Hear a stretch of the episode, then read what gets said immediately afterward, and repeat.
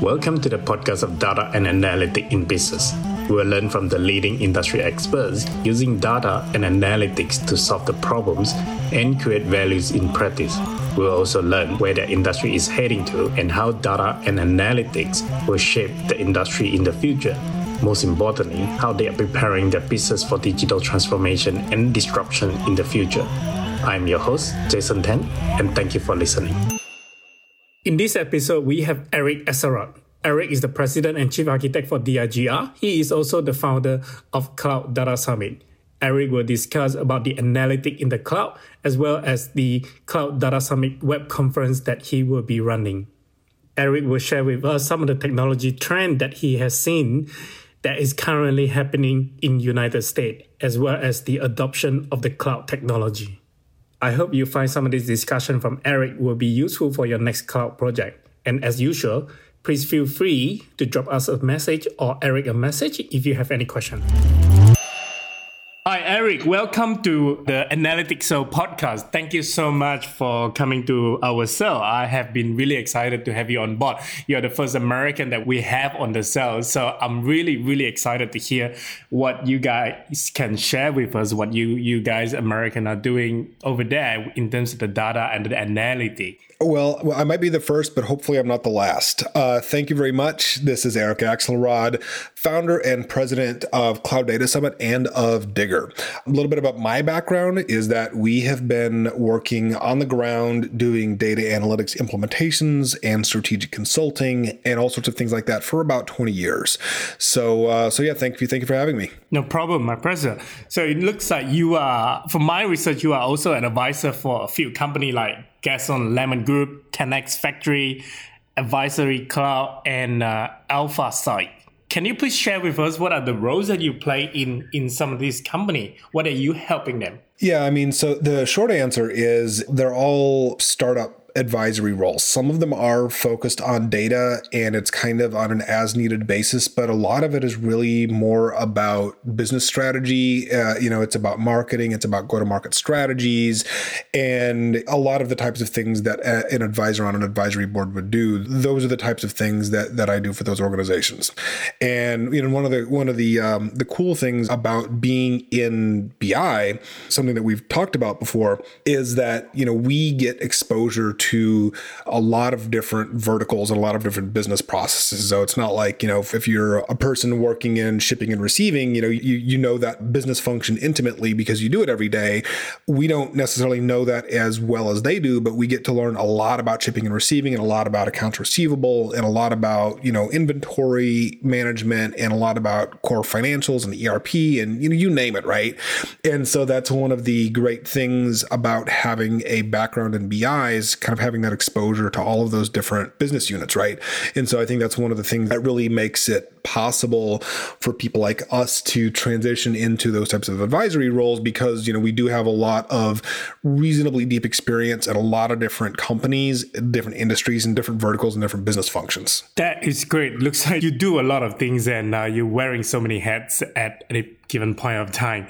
So, out of all of these things that you are doing, what is your main focus or your major focus at this stage? So right now, our major focus is Cloud Data Summit. So we'll touch about that in a little bit. But you know, uh, Cloud Data Summit is coming up very soon, and we are you know very focused on making sure that that's a success. Yeah, absolutely. I do want to talk about the Cloud Data Summit, but before I go on, I do want to hear a little bit more about the DIGR the consulting company that we run can you please tell us a little bit more about what sort of problem you solve for the client and uh, is there any particular industry that you focus on? Yeah.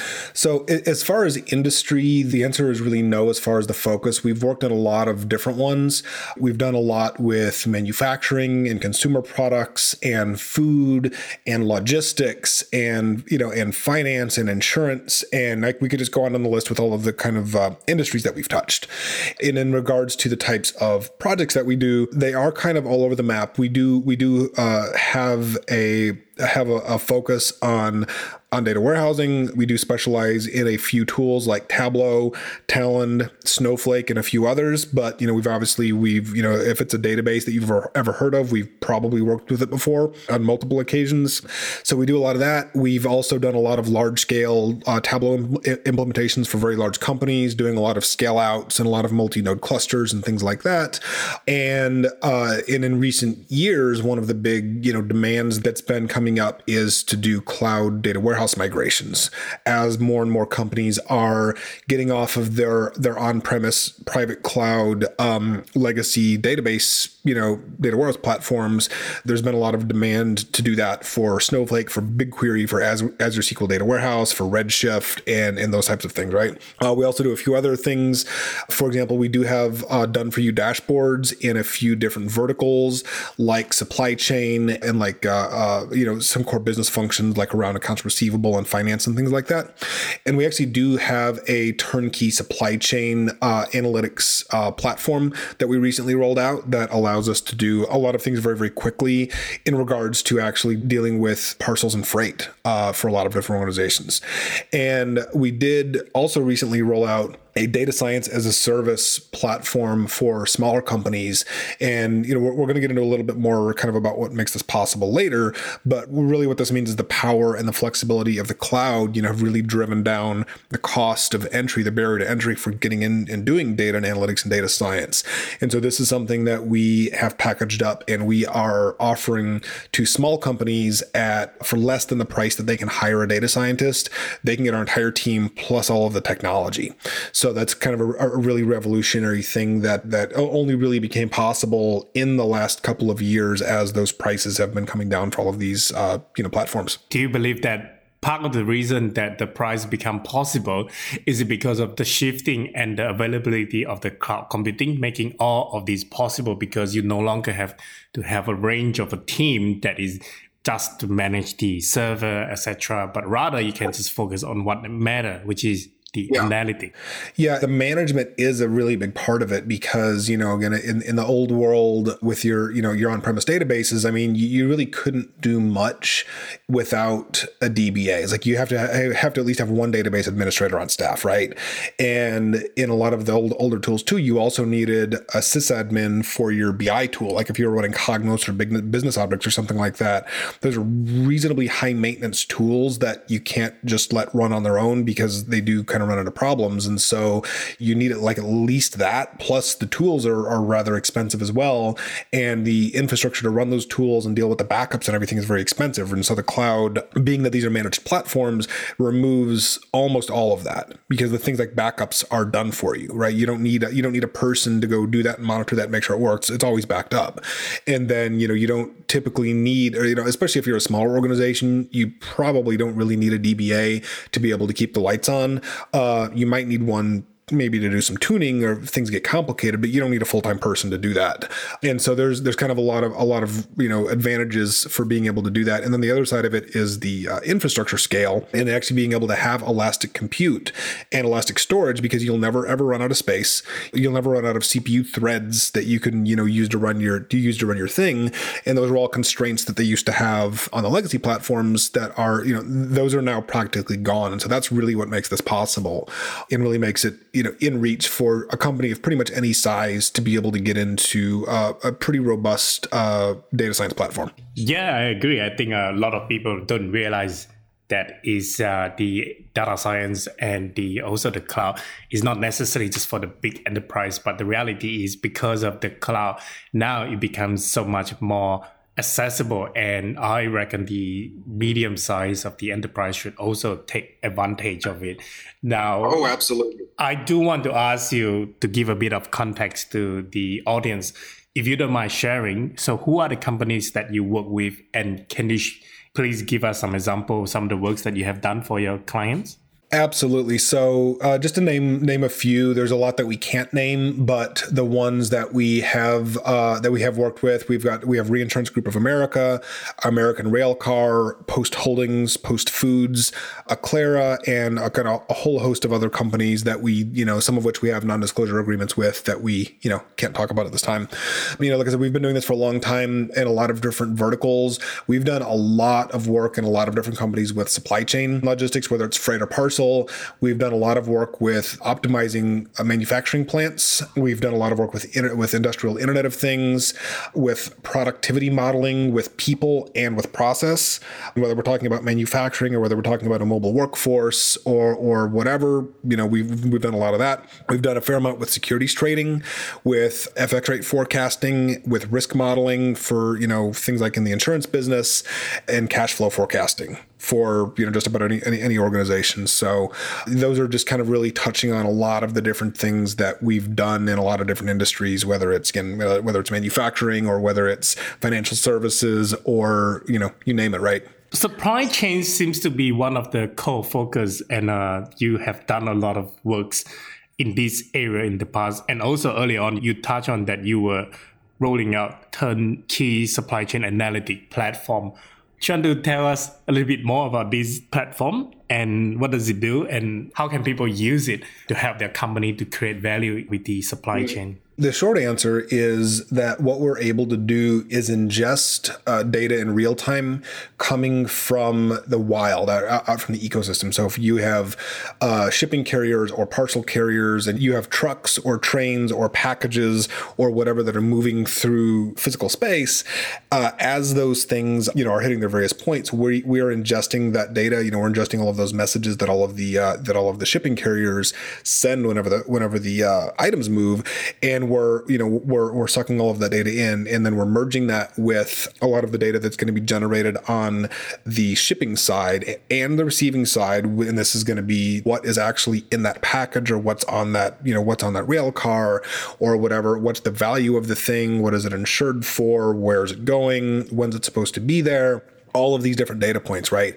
And then as we're ingesting all of that data, it really gives uh, organizations a 360 degree view of their supply chain, so they know when are things shipping, what, you know, when are when are they going to be here, when do we need to ship something if we haven't shipped it yet, you know, and where it's something that we maybe have an order in our in our queue to be able to uh, you know to be able to analyze is this something that we really need to rush and we need to get out right now because maybe it's less expensive or maybe it's going to get there faster? You know if we ship it now uh, versus if we ship it five days from now maybe we're going to be less likely to have a weather event. You know maybe it is something that is in a season where you do traditionally have delays and that's something that we can forecast you know that we can forecast for the you know for for the customer by looking at historical trends and figuring out uh, proactively how much lead time do you really need to give these things if you want them to get there and then how efficiently do you want to be able to get them there. So it, there's a lot of different things that we that, that we do cover in that space but like i mentioned it's, it's a, it's a turnkey platform that you can just uh, snap into an existing environment and uh, you know and start sending the data in and then uh, you know we have dashboards and all sorts of different um, you know for all sorts of different use cases the supply chain uh, business to be able to uh, you know uh, turn that on quickly. Right. So it sounds like it could do quite a bunch of things. I suppose the question then I have follow up on that is how flexible can the client um, include and build new model that is specific to their business needs and also to their their business where they mm. can plug in the analytic model in order to further pushing for that. Is that something that they could right. do for this platform? Yeah, that's exactly why we designed it was because all of the turnkey platforms that have been out there previously, they don't really well most of them are not very customizable or they're not customizable at all to be able to deal with a lot of the a lot of the corner cases and is the case with a lot of business functions supply chain is really one of those that i almost want to say that no two companies really quite do it the same way especially as we get into you know to bigger organizations uh, i mean a lot of the core of the way that you know, you put a pallet onto a truck and then move it across the world. That part is functionally the same, but a lot of the other integrations that they'll have and a lot of the other data points, you know, that they're sending to be able to do this, almost every organization is different, right? And so this is really a core tenet to what to what we're doing is making sure that uh, if there is, you know, some other batch of data points that come in related to a thing, that it's something that we can accommodate and you know make it available very quickly to the end user, rather than having to go back to you know a, vendor of a transportation management system or something like that and asking for you know platform customizations. That is great. Think this is something really exciting, and especially uh, one of the area that I really focus a lot, uh, which is about embedding the analytic into the business operation. So, in a lot of the works that I have seen or have done in the past, a lot of time people are just building the model and or building the analytic in silo, where people are taking the data, building the analytic, do the analysis, come out the result and often those results still have to be read, interpreted, and also have to be actioned by someone else uh, before it get pushed back to the business operation. Whereas what this turnkey platform is doing is it is able to build a whole team, embedding the analytic as part of the business operation and uh, automate the whole process. I wish there are more people doing this sort of thing uh, I think it makes a lot of sense in the supply chain or in the manufacturing. Do you think this sort of thing is possible in financial industry, financial service industry? I have seen and I've done quite a few of those, but I would be keen to hear your thought in in this area in terms of yeah. building the analytic I mean, into the business operation. I mean, and not only is it possible in the financial service industry, it's something that every industry needs to be doing. It doesn't matter what industry you're in, because you've been doing analytics for a long time yourself. You know, you see this a lot in a lot of organizations that have been doing it for 20 or 30 years that have actually had uh, official BI teams or data warehousing teams or analytics teams or whatever they called them. And, you know, the way that it used to be done in the 1980s through the early 2000s was all of the teams were, were very siloed by design. And they, you know, they, they conducted projects that run a very rigid requirements basis where they would go to the business user and say, okay, business user, I need you to write me a document that explains every possible thing that you need this to do, which by the way, the business user can never do, and produce me this document, and then I'm going to give this to my dev team, and we're going to put it in their queue, and then you know you're going to go have to go get some money out of your budget, and then pay my team for it, right? And that whole process, I've always argued that that was a fundamentally flawed process because it's not something that like the person who's actually doing the work, that's actually analyzing the data and building the reports, is very very far from it. You know, they're very far from being able to look at that and interpret: is this useful? Is this is correct. Um, you know, and, and so it creates a lot of friction in the sense that, you know, if you've got that process where a developer builds something in that model and they hand it back over to the business user and the business user says this isn't what i wanted at all or it just doesn't work very well or it's incredibly slow or whatever the problem is with it right and so what's been you know really happening over over about the last five years it's really been gaining a lot of momentum is the way that organizations are structured cross functionally for analytics. You know where you're going to have somebody it's either this it's, sometimes it's the same person and i think in a lot of cases it works well if you have somebody that is actually the business process owner that is very in tune with their data which they should be. In a lot of cases that that person is a great report writer. They're a great dashboard developer, you know, because they're the ones who understand it. And as long as you put a good tool in their hands that's fast and that allows them to explore their data, they're going to be able to do it better than anybody else will. And it's also massively faster because, you know, whenever you have kind of that siloed model in practice, there's plenty of companies that they might they might have a six month backlog, you know, for their dev team, and so you're going to put in a request. You're going to see the first version of it six months from now, you know, and so by the time you've put in the request and you get you get something turned around, there's a good chance that you don't even need that thing anymore, and that's really a big reason why you know for lack of a better term why companies still use excel because it's just too painful and time consuming for them to actually go to their bi team or to go to their dev team and say hey i need you to create this thing for me because they know it's going to take too long and it's just going to be too painful. And so they're like well we'll just do it in excel.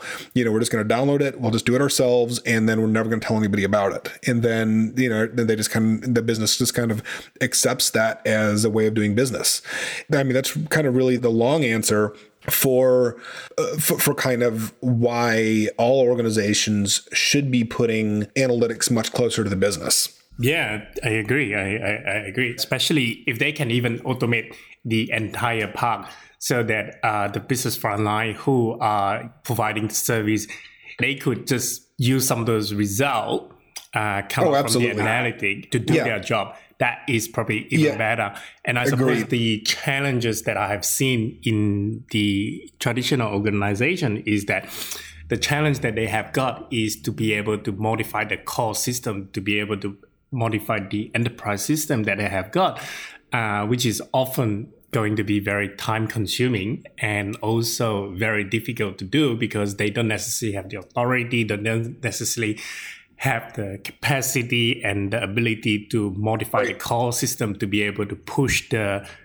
analytic result back to the call system. I feel like that is probably the biggest challenge as opposed to the newer company or the startup um, like Amazon right. or Uber or Airbnb, where they actually build a Agreed. system from scratch and because of that, they know the system in and out. At the same time, they have the ability to be able to do anything and everything that they want to do within the system that they build as part of their business. Uh, uh, the business. And because of that, it's so much easier to be able Great, to yeah. push that analytic result back that will eventually also uh, reach to the end user and the consumer. Do you think that is the case? I think that is the holy grail that all organizations are kind of striving for in the sense that they can really have automated analytics, not just where you're ingesting the data automatically, which is what we've been doing for a long time, or generating automated dashboards, which we've been doing for a long time. But the idea to say that, okay, there's this one important event or, or sequence of events or intersection of things that happened, and we need to trigger something something needs to happen whenever this whenever we see this trend or, or whatever right?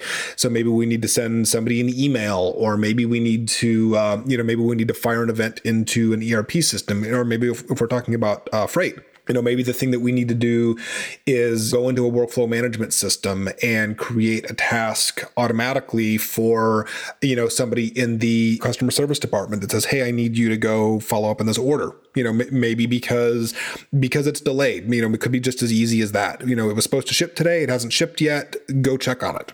Very basic things like that. So i, I do think that that is kind of the um, you know th- that's the thing that that I think organizations thought that they were getting, uh, that they were kind of being sold from day one, you know, from, you know, again, 20, 30, 40 years ago, whenever they were first putting in data platforms. That's kind of, I think, what they thought they were going to get. And not many organizations have actually been able to accomplish that. I think for for a lot of reasons historically, but we are much closer to being able to do that now than we ever were even if you're running you know on legacy ERP systems or or things like that, the ability for you know uh, companies that do have continuous integration continuous delivery they're able to make quick deployments and quick changes and be able to build like, like you know even if you're running sap you know you should be able to get an ABAP or, or something like that or, or an idoc developer or somebody in that organization to say okay we're going to be we're going to create a listener for this thing right? And then on the other end we're going to have uh, somebody fire an event at this thing so we can then go build some automation on the sap side to be able to say okay that you know x XYZ events happen. Now we need to go build an automation you know, in order to be able to do that. So, or, or a lot uh, closer, I think, than ever for a lot of reasons. Uh, you know, a, a, big reason of that is is embracing agile development, but we're really closer now than ever for a lot of companies really being able to do a lot of automation. And again, it doesn't really matter whether you're an enterprise with a bunch of legacy infrastructure in place or whether you are a new startup. Obviously, it's a lot easier if you're a startup, you know, because your you know your applications are simpler and uh, you have fewer of them but uh, you know but it's something that is you know attainable for all parties I, I agree. And I also think that the idea of the API and also the ability to build API this day is making this a lot more easier and possible because now you will be able to connect all the systems together without modifying the yeah. core system as well. And because of that, things are much easier. The question is then, it's just about figuring out the sequence of the event and how to get this API out to connect to each other. I I, I, I can talk about this topic forever, but I do want to move on oh, and yeah. learn a bit more about uh, uh, what you see in, in the state and a few other things that I want to ask you about. So let's move on on that and we'll talk about that. We'll have a separate podcast on, on that topic alone. So uh, the question that I have for you next is uh, where do you see the market is heading now like in terms for the analytic. What what is happening in the states? Yeah, so we kind of touched on it a little bit before, but I think that where we are right now is doing analytics in the cloud. And, and I say analytics very broadly when we're talking about ingestion, we're talking about reporting, we're talking about data storage and being able to, you know, have cloud databases and all of these things. This is I think the most fundamental shift that has happened in the industry since MPP databases were invented in 1983. We're currently undergoing this in, you know, a, a number of these tools, like, for example, I think Redshift has been around since around 2012. And that's really the first kind of elastic cloud database that was really kind of made for the cloud. And since then, you know, we've had a few other great contenders like Snowflake and BigQuery and Azure SQL Data Warehouse, for example, that are making, they're, they're really, really, really changed the game. I mean, it's really hard to understate how much impact that these have on the industry, but also on on a company's ability to be able to execute on a, on a BI project. And you know, and this also goes when we're talking about middleware, we're talking about data pipelines, and we're talking about microservice APIs. I mean, all of these things. Not not only do you have the endless scale in the sense of you know even if you're just consuming third party apis uh, as long as those apis are running on you know on one of these microservices platforms you're theoretically unlimited to how many connections you can have and how much you know uh, data volume you can process right?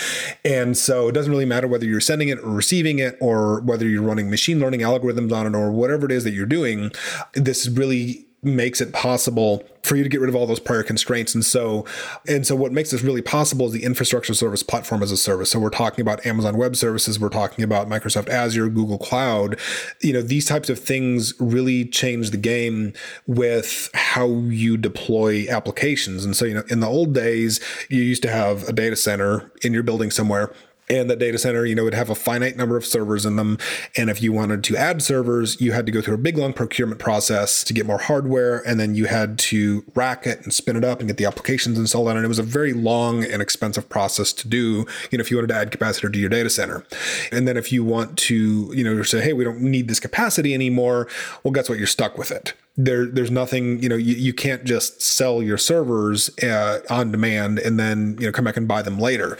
And so you know that, that's what really kind of makes this uh, possible is the ability to be able to run on these infrastructure platform as a service where you can spin up uh, a server and then you can run it for a few minutes, a few hours, and then you can get rid of it. You don't need that server anymore. It's not doing anything. You don't need to pay for it to sit there and be idle. So those are the things that really completely, completely change the game for how companies are are deploying this. And it's really really hard to understate i think how impactful this is because i mean not only does it affect how you budget for and how you procure technology whether it's hardware or software or whatever but it also has a really big impact on your ability to process workloads. You know which again like kind of like we were we were talking about in regards to we, we talk about from from an analytics point of view. Somebody you know uh, you, you have a new requirement right? So so let's say the ceo comes down and says hey i need you to figure out where uh, you know where we are exposed in raw materials. Uh, and this was this was a, a, real example that we dealt with uh, recently. For example where the ceo came down and said you know we need to get on an earnings call for our next call and we need to tell them how the drought is affecting our food supply right and so they needed to be able to go open up their they need to be able to go you know analyze their, their procurement data and figure out what food materials, you know, so like when we're talking about corn, we're talking about wheat, soybeans, and all of these things, where are we buying them from? How much are we paying them from? What vendors are we getting them from? And all of these things, right? And ultimately be able to say, okay, if we're going to have a drought, where is this going to affect us geographically, right? And then ultimately kind of be able to figure out, uh, okay, if we have to shift from the central U.S. to the southern U.S. because of these conditions, what's what you know what's that going to affect our ability to get this material?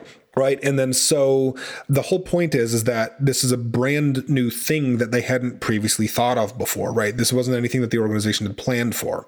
The idea of doing this wasn't even on their radar. And so the ceo comes down and you basically have a relatively short amount of time to come up with this answer and present it to them so they can go get on their earnings call and talk about it right? And so one of these things might be impossible to do in the old world because you already have an overworked database server.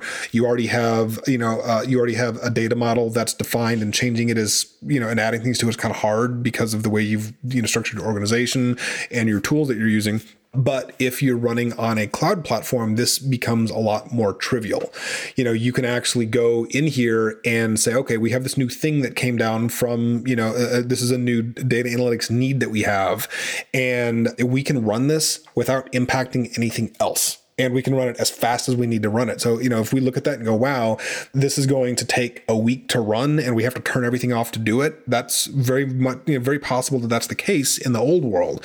Well, in, in the new world with cloud technologies, you don't. You can just say, okay, we're, we're just going to basically spin up a separate environment just for this one little use case and we can run that and we can throw as much resources as we need to do that. So, you know, if the company determines that this is a super important problem and they need, they have to have an answer for this by this earnings call, call, that's a very attainable thing to do. Versus um, in the old way, there's there in a lot of cases there's just no practical way to do that. You know, especially not in that time constraint. If they had known about it a year in advance, they could have planned for it, but you know they didn't know that that question was going to be asked right and so their capacity wasn't built out for that and you know and what what's always happened in the legacy platforms is that somebody comes down with a really hard question like that and a lot of times the answer is we just can't do it or we just can't do it in any reasonable amount of time that's going to help you and so if it is a transient event like a drought for example or a flood or something like that that's going to be gone after a while sure we can go back and we can we can build a new model for droughts but by the time the model's done the drought's over and it doesn't matter anymore, right?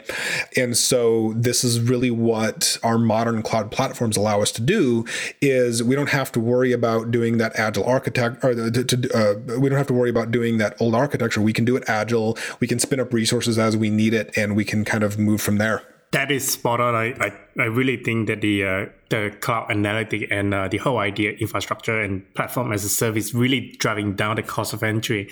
And I think what that means also is uh, a lot of the small and medium size of the business they can actually afford the same tech stack like the Fortune 500. They can afford yeah. all these things like the ASX 200, and um, is is really the matter of like utilizing this platform and this all these things that were never possible before. I, I really think that the medium size of the enterprise should explore much on, on this one. Um, oh, yeah. From the experience and the client that you serve, wh- where do you think the organization are in terms of that, the whole cloud adoption for data and analytic? I think overall, it's still adoption wise, it's still in its infancy. I mean, there, there, are a number of organizations that have already made the move, and a lot of organizations kind of grew up, grew up in the cloud. They've kind of always been in the cloud, and so obviously they've been running on these platforms for a number of years. But then there's a lot of other a lot of other more traditional enterprise organizations that are just really kind of starting to explore it. They've kind of been doing proof of concepts. They've been you know evaluating other technologies and those types of things. And so that's kind of really the short answer is they're dabbling in it. Some of them have already started these initiatives, but I think right now we're kind of at the foothills of what is about to be a, a really, really big technological explosion that's to, and it's going to last for a long time because I mean, in order for all of these companies to get everything moved over, it's probably going to be decades, honestly. But that doesn't mean that they can't start uh, quickly. And so, one of the great things that we see, and I mean, it, it, has its pros and its cons, but a number of companies have implemented what we call the concept of the tier two data warehouse strategy.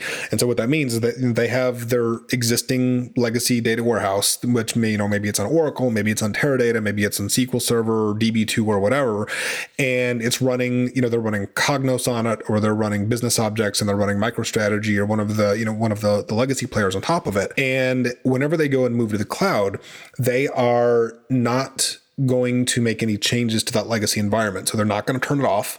They're not going to make any model changes or anything like that. What they're going to do is uh, deploy a cloud database kind of alongside the existing one. So maybe that means they'll build some ETL jobs to source from their existing data warehouse and move it to the cloud data warehouse. Or maybe they'll just go back to their same source systems and then pull that same data again or modify some of their existing ETL jobs that they already have and drop that in the uh, cloud data warehouse as well. And they're going to, they'll run these side by side. And the cloud one won't necessarily have the whole scope of data in it, but they'll pick some strategic areas and say, okay, we're going to, you know, we really want want sales data in our cloud data warehouse because that's the thing that's you know that's important. And then they'll deploy a modern analytics tool on top of that, like Tableau or Qlik or or Spotfire or Power BI or one of those, and that becomes kind of their new technology stack. And then what they'll do is kind of slowly transition their workforce from using their old tools over to using their new tools. And the ideal world is that at some point that legacy environment's going to go away, and I and I can absolutely argue that it probably should go away. In practice, though, I don't know that I've actually seen the old one go away. They're just kind of reducing the workloads on it as they move more people off. But there are a number of kind of like core processes, especially around like financial planning and analysis and things like that, that are in a lot of cases kind of married to their old platforms. And so I think you know, realistically, that's probably going to be the the kind of the state as it happens for a while, where they're going to keep they're going to keep both of these around, but there's going to be a very distinct change where people are you know predominantly moving their workloads over. And this is one of the arguments that you'll that you'll hear as well from from the vendors. I've I've heard a lot of this recently where you know where some of the new vendors are like wow you know we're stealing x number of you know percent of customers from this other company that we've done in the last quarter or you know th- there's a lot of that going around right? Um, and that's true but then you'll find the legacy vendors come out and go they're, they're not stealing any customers from us. But and this is kind of where the reality is is that most companies are kind of deploying these in parallel. But what that means is that they're not buying more things, they're not buying more servers, or they're not buying bigger servers from the old vendors, they're buying those from the new vendors. And the old ones are going to stay around until they can eventually, you know, retire those. But then all of the all of the new stuff is going to be running on the cloud platforms, and you know, so, and so this is something that's happening now, and I don't really see that changing at any point in the future. And then you know, as more time passes, and as they're able to move more uh, more subject matter into their cloud platform, they will continue to shift more and more people over to it. You know, which will increase the adoption of that platform and decrease the utilization of their old ones. I think that's a really good idea, and also it is a really good way to ease the people into the cloud platform rather than trying to drop every single thing and then convince people to move to the cloud is a good idea. It is a good way to test the water and ease people in there. And as they are getting familiar, people will take a lot more initiative and uh, yep. gradually uh, wanting to move into the cloud. And uh, is is a good way. To, if we use the the yeah. concept of uh, MVP, I think that is fit in. That's exactly what it is. Well, and I think you brought up a great point too, because as you're doing that, the way that you used to have to do that in the old world, if you run running your own data center, if we wanted to do an MVP or a proof of concept of a new technology platform, we would have to buy the hardware and you know install it and run it, and then you know manage all of the things about it, all of the backups and all of the high availability and all of that stuff, right? And so it's very expensive just to do proof of concepts the way that it used to be, you know. And now with these, you know, with these cloud platforms platforms, you can just literally turn them on and turn them off. There's no existing procurement that you have to do. There's no existing hardware or existing servers that you need to do this. You can just literally go on to, you know, one of the cloud platforms, find the thing that you want, and then just turn it on. That's li- literally all there is. And if you decide it doesn't work for you, you turn it off and you don't ever use it again. So exactly. that's really kind of the most. I mean, it doesn't really get any more agile than that, you know, as far as being able to quickly try things, deploy them, test them, just you know and then iterate. Spot on. That's the real definition of agile. So what would be one advice you you would give to the organization who wants to move their analytic into the cloud platform So, this is going to sound very self serving, but you really need to get the help of an expert to plan your infrastructure. And there's a bunch of reasons for that. And big ones are companies that make poor architecture choices whenever they go uh, do move to the cloud. One of the biggest problems that I've seen is that organizations don't really understand what they're getting into. And they will do what we call a lift and shift, where, okay, if we're running a virtual machine or bare metal server, server or something that's on our old environment, we're just going to move that entire thing into the cloud as is. And generally that works as long as you're kind of moving all of the pieces with it that need to go with it. The problem is, is that eh, most often, whenever you're doing that, you're going to increase your cost substantially. Because if you're just running a virtual machine so you know let's say if we have a server that is 128 gigs of ram and it's 64 cpus and it's a busy thing if it's an on-premise server it's a sunk cost and you've got your your sysop staff keeping it online then as soon as you move that into the cloud now you're paying a lot of money to keep that thing on every single month right? And so that's a big mistake. And so one of the big things that they need to um, you know really focus on whenever you do that lift and shift are almost always a bad idea not always but almost always. And you know you really kind of need to be looking at whenever you deploy new things to the cloud really look for elastic platforms things that will scale up and scale down kind of on demand so you're not paying for this big you know huge thing to run in the cloud all the time. Another really big problem that we see in real deployments is kind of what I, what I like to call the, the drinking straw infrastructure. So what they'll do is they'll move a piece, like for example, a data warehouse to the cloud, and then they'll, they'll leave all of the rest of their infrastructure on-prem or private cloud or, or whatever vendor it's with and the network pipe is just not nearly nearly nearly big enough to be able to get the data from point A to point B and they're trying to kind of run these side by side and it's never going to work because the, the, you know if you were to look at it from a technical point of view and say you know what? We can get as much upstream bandwidth as we need. But from a practical point of view it usually doesn't work out like that. You know you, are going to have you're to have bottlenecks and eh, you know and you need to make sure that you plan for that because there are likely going to be bottlenecks and you need to know where they are and you need to be able to figure out you know if this is going to impact our business process. So for example if you know if we're, if we're going to move move our data warehouse into the cloud and it's something that is really really tightly integrated with our ERP system, well, we might need to move our ERP to the cloud as well at about the same time because the idea that we're going to be ingesting, you know, a billion records a day out of our ERP and putting it into the cloud, it just might not be practical to do, you know, if you don't move them both. So those are some big ones. And then the other side of that, another a big one with the drinking straw is not necessarily network. A lot of time it is a database constraint where, you know, if you're running on an existing database server that's just a busy server because you've been had all your stuff on it for a long time, if you're trying to do big data pulls out of it, in a lot of cases, you are not going to be able to do that. You're not going to be able to, to run those queries fast enough. or You're not going to be able to get the data out of those databases fast enough. Not, it's not necessarily a network problem. It's going to be a database bottleneck, basically. You know, and so all of these things are going to be, uh, you know, have pretty big impacts on how you actually move to the cloud. And, and both of these things, you know, when we're talking about lift and shift or drinking straw, those could really be perceived as failures because of latency or because the data is not up to date as much as we think it would be or whatever. So what the real advice comes down to is, you know, not only do you want to, you know, get the help of an expert, you but you do need to get serious about it. So definitely test it, definitely do a proof of concept, but also like whenever you go in, you really need to, to plan that you're going to have a lot of your stuff running in the cloud.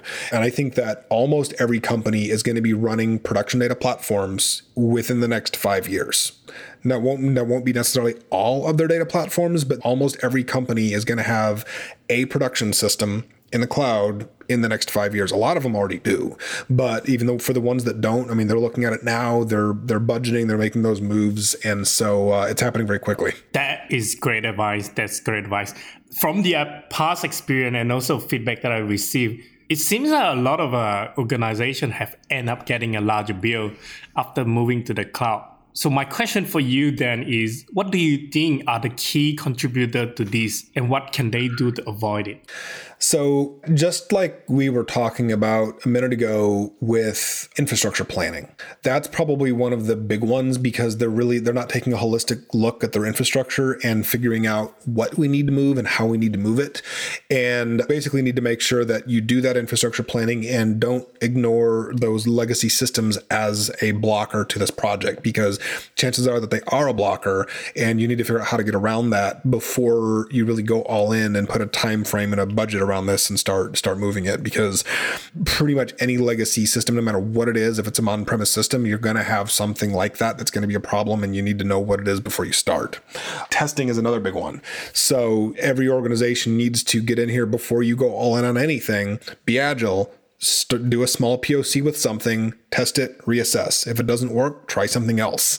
There's going to be something out there that's going to work for whatever you're trying to do. You just have to find it before you go all in on like a waterfall project and try to try to get it done and say, oh, you know, we, we have four weeks to get this thing done. Well, you might not be able to depending on how that's going to work, right? You know, so you need to test, figure out how, you know, figure out what it's really going to take and then uh, go from there be agile. In addition to testing, the, the kind of the next big piece that uh, you can do to avoid this is making sure that you are scaling your cloud infrastructure. And so what this really means is take advantage of your elastic infrastructure. So if, if it's if it's an application or a database that you can scale up and down on demand based upon its workload, you need to do it. Because if you don't do it, that's going to be one of the big things. I mean, that's probably the biggest thing that contributes to a big cloud bill. Because, you know, like I mentioned before, you forklift your entire legacy Oracle database or something like that into the cloud, and it's a finite number of CPUs and a fixed a fixed amount of RAM and a fixed amount of storage, those are the things that are going to chew into your costs. You know, you need to be scaling that up and down as your workloads change. You know, and then another thing too is that if it's not doing anything, turn it off. And a lot of databases, like for example Snowflake, does this automatically. But if you're not using something like that and you have like a multi-node thing, you know, and we're not we don't have a workload running against it right now, turn that process off. You know, turn turn that server off. And this is especially applicable for analytics because the workloads are very spiky, like I like to call them, especially whenever you're talking about from like a dashboard point of view. So if somebody is using a dashboard tool live against the database, that those are not anywhere near continuous workloads. It's not like an ERP system or something where you can look at the server and say, oh, it's always at 80% CPU. It's almost never like that. It's going to be, it's on, it's off, it's on, it's off, right? And so what that means is that, you know, on, on legacy infrastructure, you're always paying for your max maximum capacity. So whatever whatever that upper limit is, you're paying for that 24/7 365. And with and you don't want to be doing that in the cloud because you're just throwing money away if, if you're doing that. So you want to make sure that as your workloads decrease whenever it's not busy that you're scaling your servers to deal with that.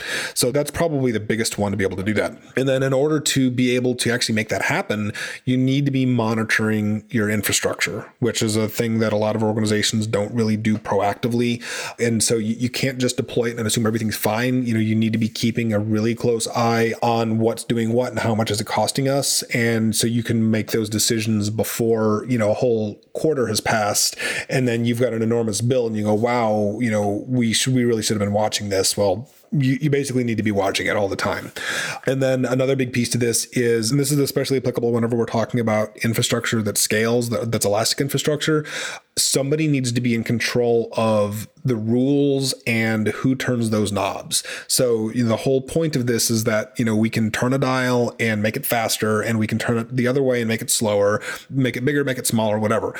And there needs to be very clear guidance and a very clear SOP around who has control of that and under what conditions do they change those things because again that's another one of the big ones if anybody can kind of do whatever they want to whenever they want to you're probably you know everybody's going to be like wow this is so much faster you know we love this platform let's just make it faster and faster. They'll just keep turning that knob up. And then eventually you're, you're going to get a bill for $100000 you're going to go wow what happened here? Right? You know so somebody kind of needs to be in control of that and deciding how urgent are these things and just because we can make them faster doesn't necessarily make mean that we're willing to pay for that right and so that's where that, that those sops come in to figure out who and under what conditions are we going to do this you know and then as we're talking about all these things you know we're like okay oh, okay the, the cloud might be more expensive in some some circumstances because of all these things that we talked about but you cannot ignore the total cost of ownership And that's a very, very deep discussion that, you know, we can't go into all of the details here. But on the TCO, one of the big things that you'll find in a lot of legacy IT departments is that their sysops people that are keeping the lights on, they're usually drastically understaffed. Oh, I'm sorry, they're, they're, rather they're, they're drastically overstaffed compared to what they need to be able to run in the cloud.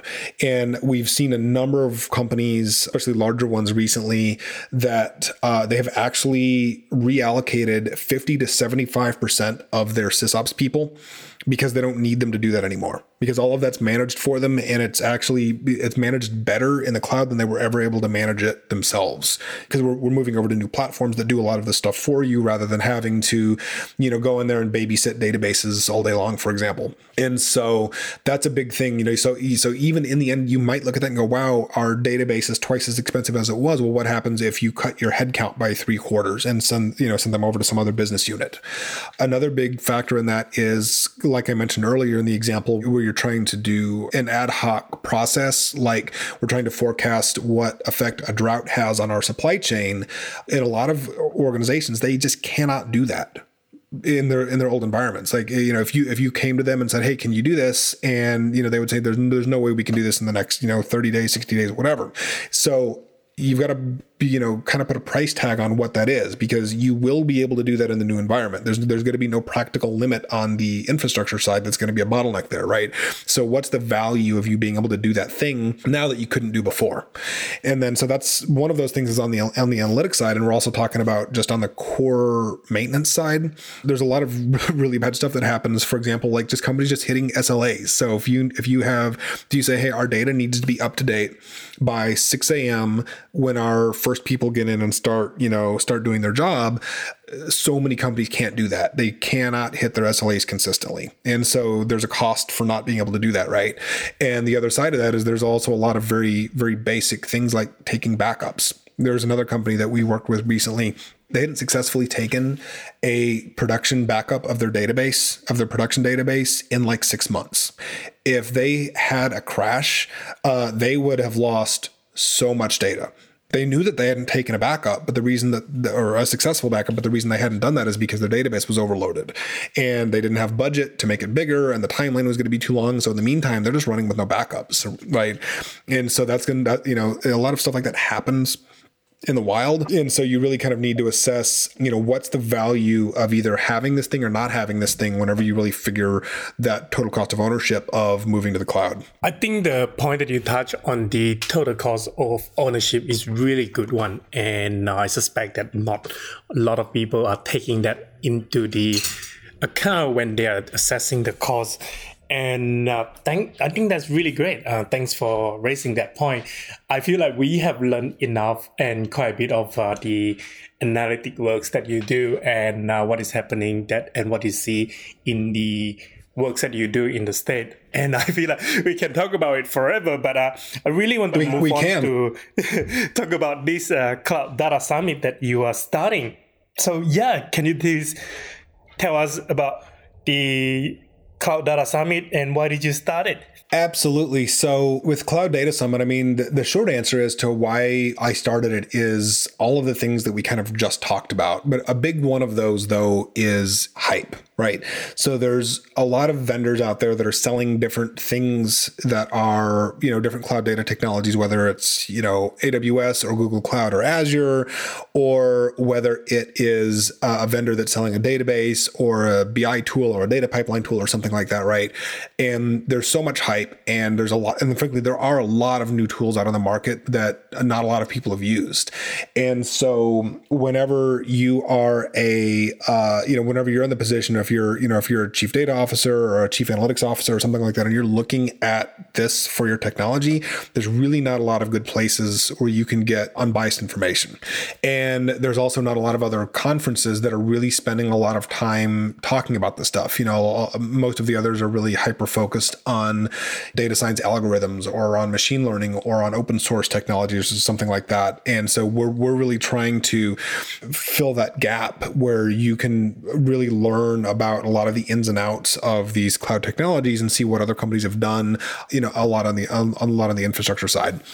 And kind of like I mentioned, you know, there's there's just a lot of these technologies are relatively new and there's just not there's not a lot of knowledge out in the ecosystem.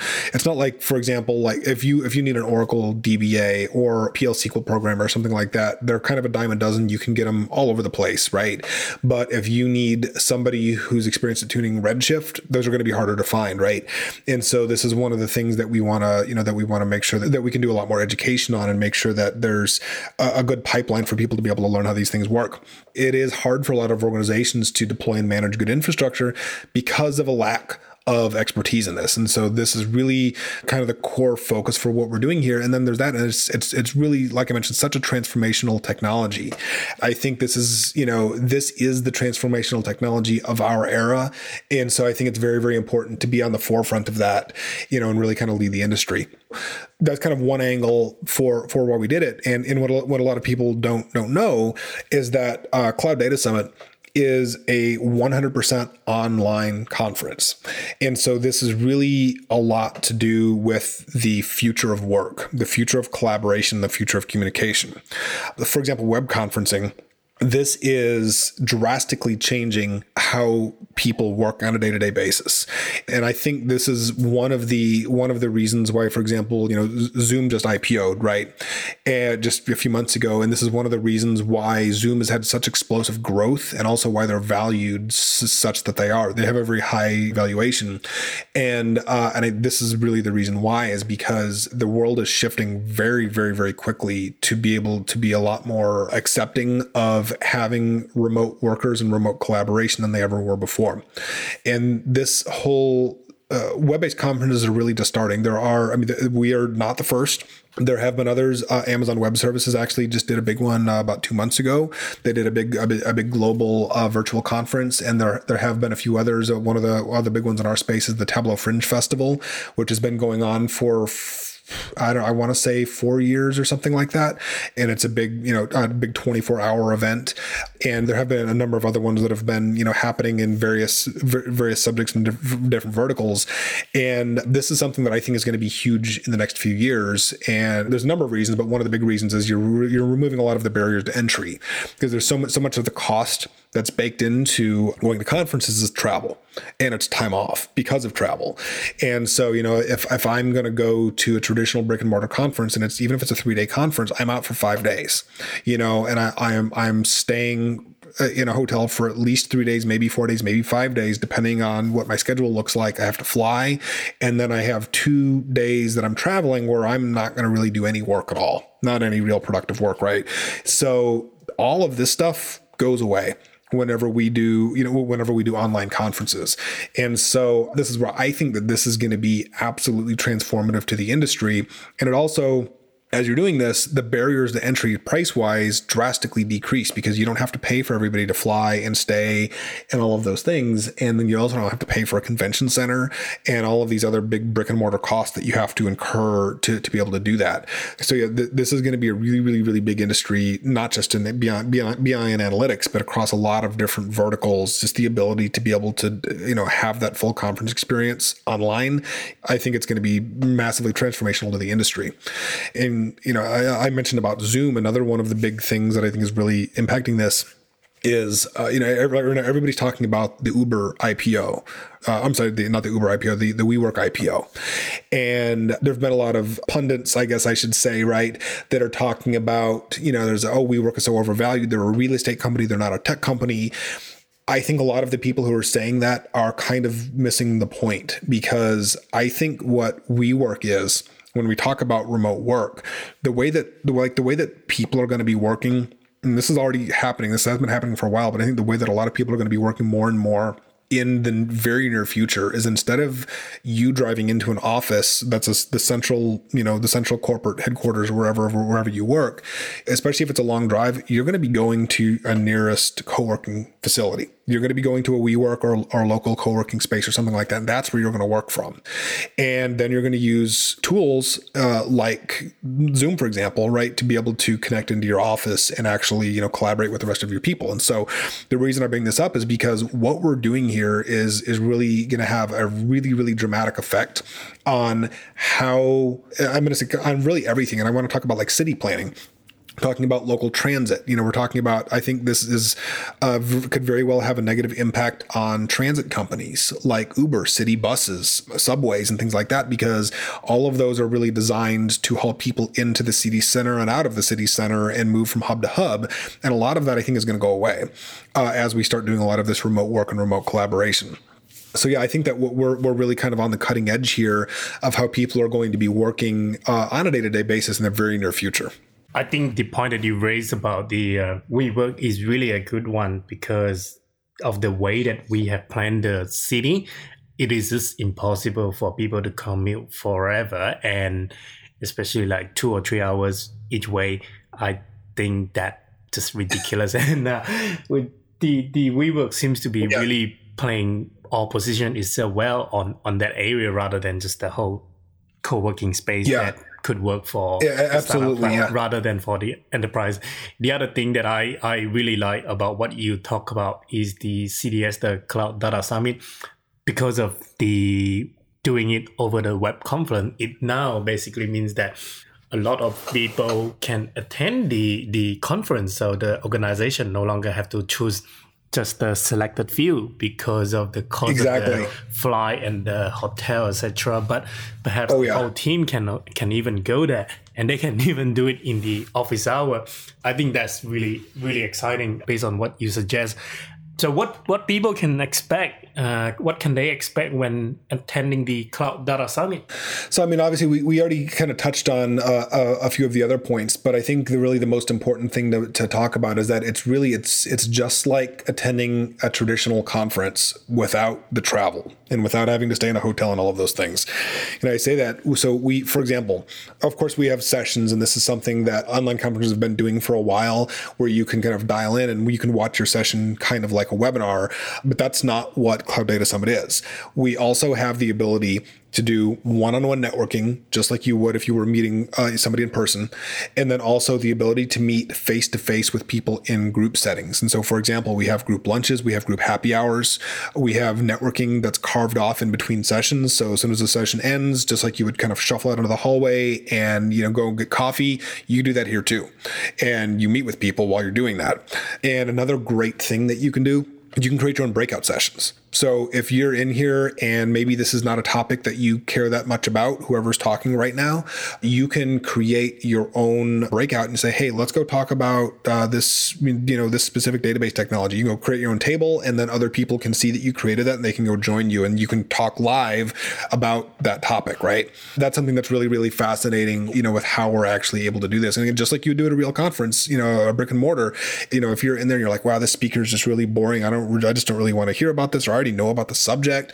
You're going to go out into the hallway and maybe work on something else, but you can also set up at a table and you can discuss something with another group of people do the exact same thing here. Wow, so this so, is not uh, just like a webinar. It this is beyond webinar where that could, apart from uh, listening to to some of those great speaker uh, presenting, but they can actually also do the things that they do, like the, at the conference, and they can even set up their own. Absolutely, and so I think that, that this is really why this this is groundbreaking because um, because you could you know because anybody can do this for one, and anybody you know like the barrier to entry as far as getting in is so much so much lower. So like you know like you mentioned before you know you, you're you're you're an organization who's looking at sending people to conferences. Well if you're going to a brick and mortar it's going to be probably a minimum of $3000 to get in for one person right? Because you have to pay for all of those all of those ancillaries you know? And then so if you can get in cloud data summit you can send six people for that price.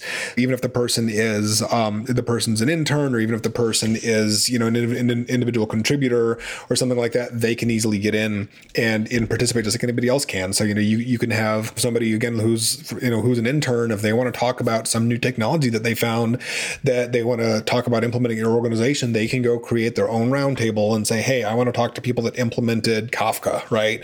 And you can discuss that. So this, it's definitely not, not a webinar. It's far, far, far more than a webinar or really any other, you know, online conference that you've ever been to. That's great. And uh, what would they, uh, what would happen after the conference finish? After each day, uh, we do we do have a happy hour carved out on the schedule. So after all the uh, kind of official sessions is over, everybody will be able to kind of conclude that day. They'll be able to conclude that day and then you know meet up just like they would at a regular session. And then after the actual after the whole conference is over, we're actually forming a new online mastermind data community. And so anybody that gets in on a VIP ticket is gonna is gonna get uh, complimentary access to the community. And where this is where you can can you know uh, collaborate continuously after the conference is over. And the reason we wanted to do this is this is something that has always kind of been a pet peeve for me in going to uh, traditional conferences. That you you know you'll meet some great people, you'll have great chats with them while you're there about whatever you know you're trying to implement or whatever, and then the conference is over, you go home, and then you never talk again you know, you might message them occasionally, but you know, like that whole kind of experience is gone. And so what we're doing here is uh, making sure that this conference experience is, is kind of continuous.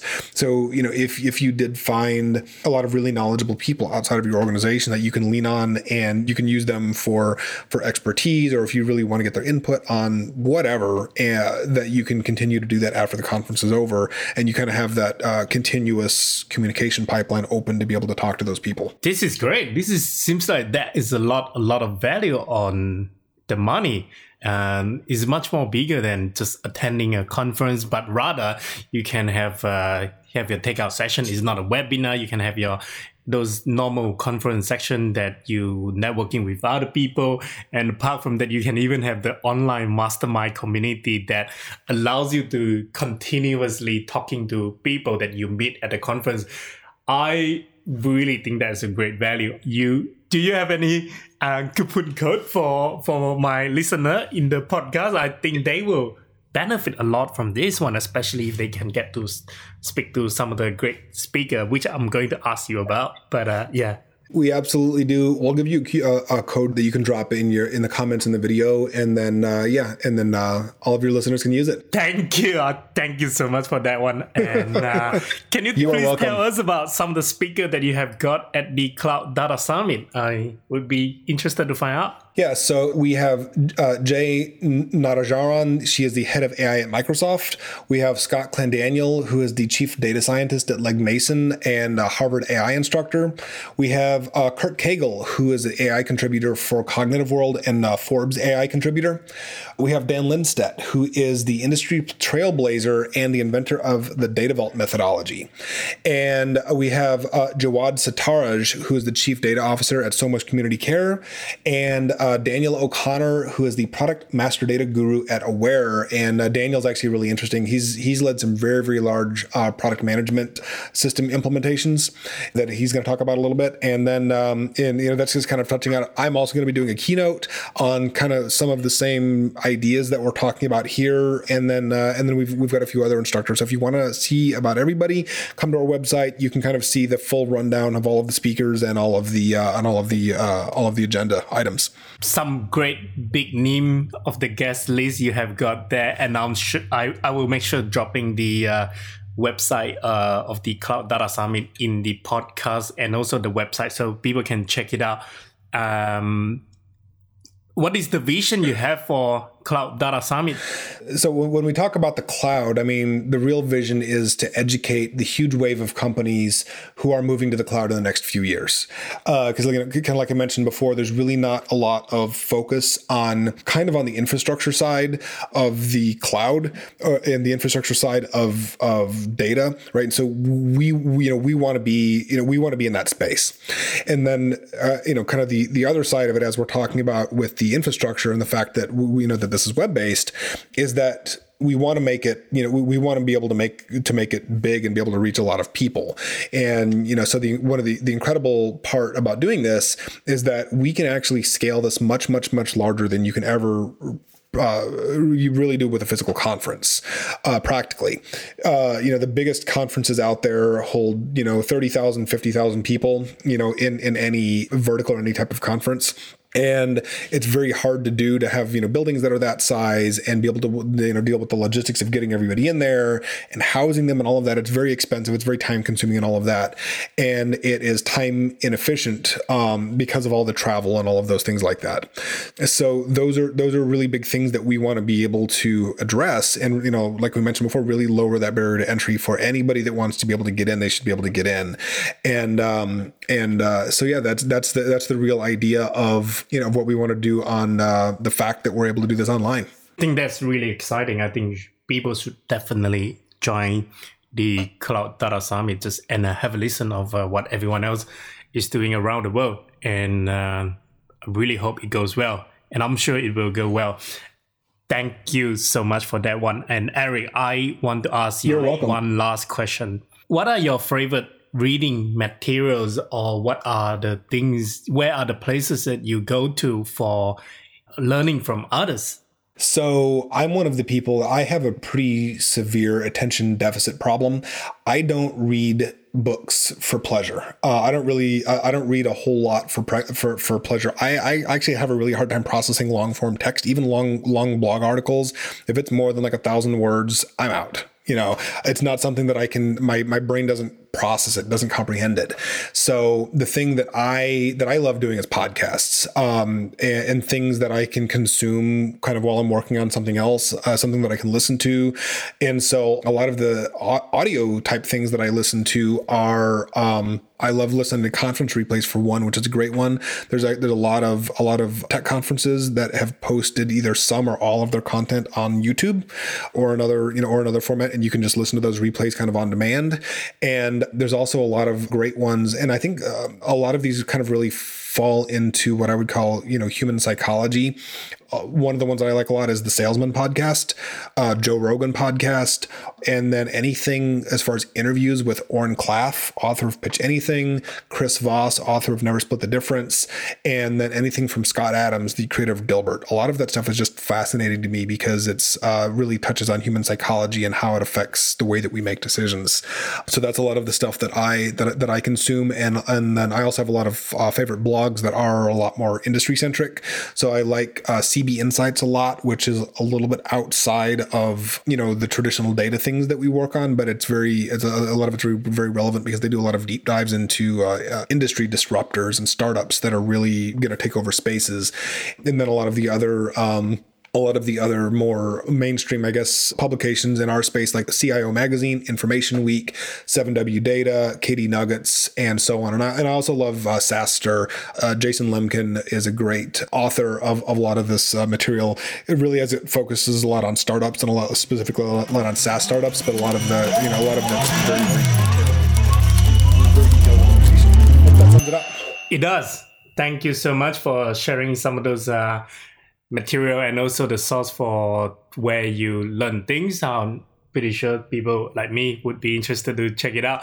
And uh, I like to end this one by thanking you so much for coming on to the podcast. Really great talking to you. Thank you, Eric. Thank you very much, Jason. And uh, and for anybody that wants to check out Cloud Data Summit, it is at clouddatasummit.com. And I think Jason is going to post some links in the uh, in the video. Thank you. Have a good